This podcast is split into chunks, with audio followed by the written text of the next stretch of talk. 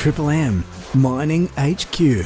Brought to you by the WA Mining Conference and Expo, October 12 and 13. Hello and welcome to Mining HQ, your go to show for everything happening in the mining industry. Coming up on today's edition, I'll be sitting down with CEO of Voltaic Resources, Michael Walsh. But first, Chris Lemessia chats to Coram Ellis, Fly One founder. Electric flight is now a reality with no burning of fossil fuels. It's the beginning of a brand new era, and Coram, who is a passionate aviator, gives us the lowdown. Good morning, Chris. Hey, Pablo, good morning to you. On the phone, we have someone you spoke to oh, maybe a couple of months ago about e bikes and e scooters, Coram Ellis. Good morning, Coram. How are you?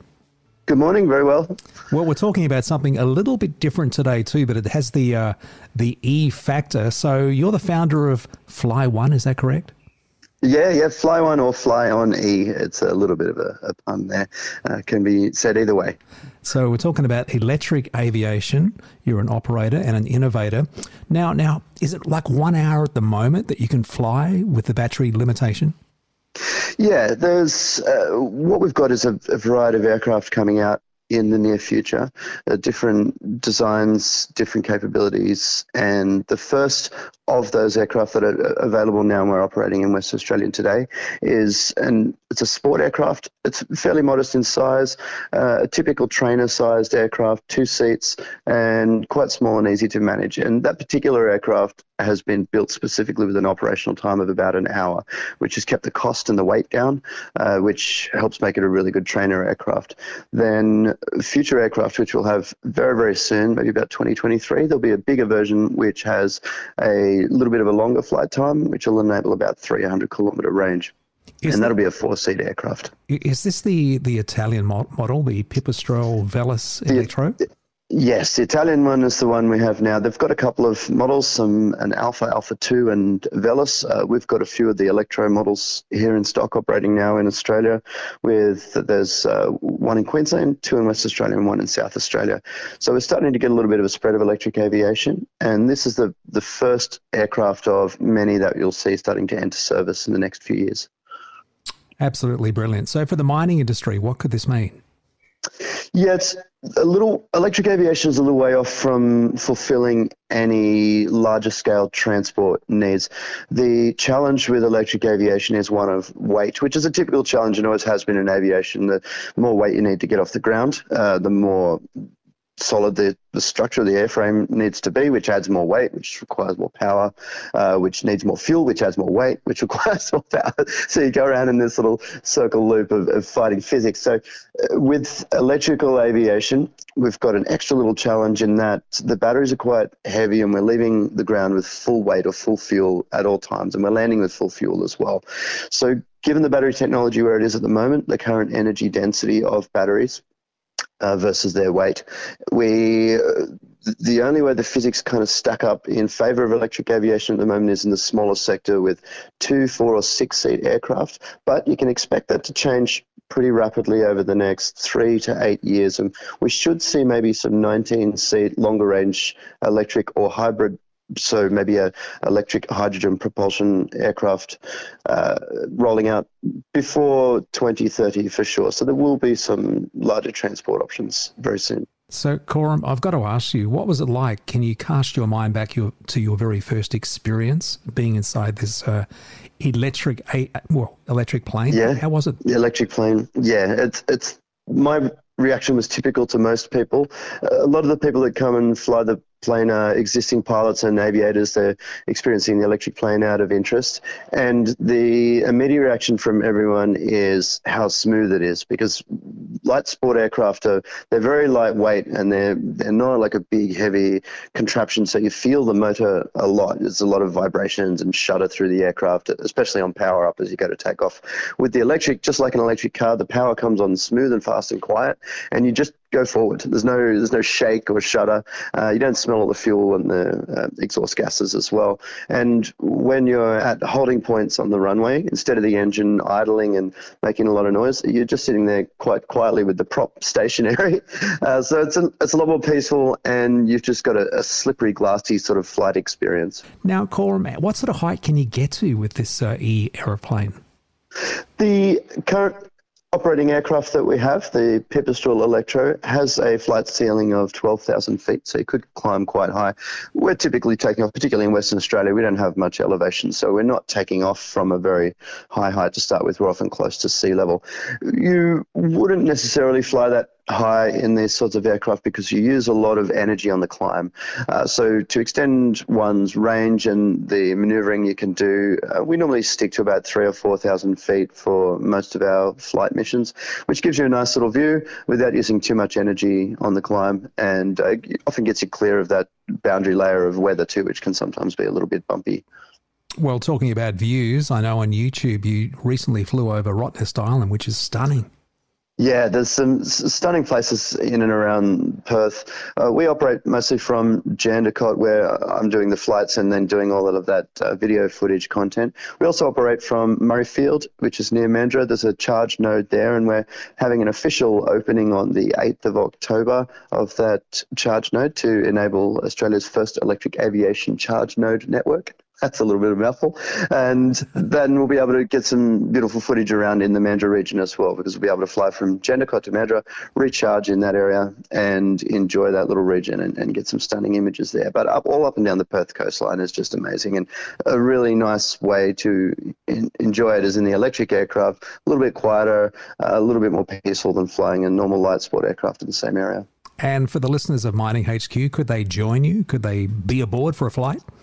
Definitely, and we're extremely motivated to get bums in seats. That's what this is all about. The more people that we can expose to electric aviation and and get flying, the better. Uh, the there's a couple of flight schools that operate the aircraft. We've got a few embedded with different flight schools in Murrayfield at Mandurah and at Jandakot.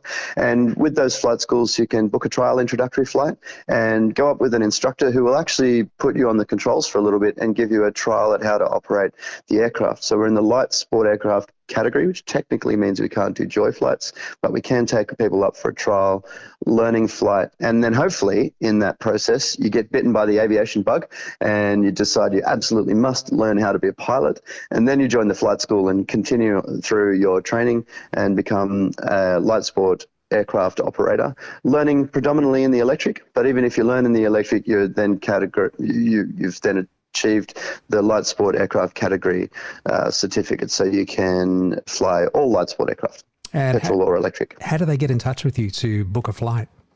There's links on our website at flyone.com.au forward slash Sky Academy, and that's direct to our flight school partners where you can book a trial introductory flight directly from that page and select uh, whichever's closest to you, and then a, a relevant trainer, uh, depending on who's available. We're flying seven days. Anytime the weather is under 15 knots of wind and clear and not raining, we're up and flying and we'd love to get more people into the flight school to experience electric and hopefully learn how to be a pilot. Well, Coram, thank you for being on Mining HQ, and we look forward to more advancements in e aviation. My pleasure. I look forward to bringing them to you. The following interview on Mining HQ is a paid interview. A reminder this may not be the right product for you, and other goods and services may be available. Michael Walsh, the CEO of Voltaic Resources, joins us on Mining HQ. Good morning, Michael. Morning, Pablo. Thanks now, for having me. Not a problem. Can you provide us a bit of an overview? If people are first hearing about you guys, uh, overview of the company. What, what do you guys mainly focus in, and what's your focus for 2022? Sure. Yeah, we're a minerals exploration company. We relisted on the ASX just a couple of days ago at two cents, and we have a large land holding in Western Australia, and we also have a smaller project in Nevada, USA. Our primary focus is our West Australian projects, and our initial focus is our Gascoyne projects in the um, upper middle of Western Australia, where we're alongside some peers like Dreadnought Resources, Hastings Technology Metals, Red Dirt Metals, etc. So very active exploration hotspot right now, and we also have some ground in Meekatharra. We'll talk about those projects a little bit more, Michael. The primary focus after listing, what are the projects you're really honing in on? Yeah, our two initial targets are Westwell Paddyswell project, which is primarily a rare earth target, and also our Tea Tree project, which that's a lithium project primarily, and it's in this very active region right now. As I said, we're a long strike from peers like Kingfisher who are drilling at the moment. They've had some like nice successes. That's, that's a nice high rare earth numbers, and our ground is pretty much prospective for the exact same type of mineralogy. And then a bit further north, our Tea Tree project, uh, our lands, our projects surround uh, a package of land which was recently acquired for 25 million by Red Dirt Metals. So those guys obviously saw something very interesting, and they acquired it from a private company. And our ground is prospective for the same type of lithium mineralogy that they're targeting at Red Dirt and the uh, Hastings project, the Yangibana rare earth project, that's only a couple of k's up the road from that project as well. So it's also perspective for rare earth. So, Michael, now that you're listed, what can investors expect over the next coming months? Yeah, so we're we're actually on the ground right now, up at the Gascoyne projects, doing some field reconnaissance, so rock chip sampling, and also ground truthing some old historical uh, workings that were interesting to us in when we were putting the projects together. Uh, so the over the next say three months, there will be various releases covering the uh, rock chip assays that we we find and come back with, and we're also planning some geophysical surveys to help us hone in on our drill targets. So we do hope to be drill testing as uh, as soon as possible within the next six months. And uh, the other projects that we have, like the Meekatharra and the Nevada projects, we will continue to do our desktop due diligence on those, and we'll be hoping to drilling those next year. If you would like to find out more, you can jump online at voltaicresources.com. That's V O L T A I C, uh, resources.com. Uh, Michael, appreciate your time today on Mining HQ. Thanks very much. The Mining HQ podcast, brought to you by the WA Mining Conference and Expo, October 12 and 13.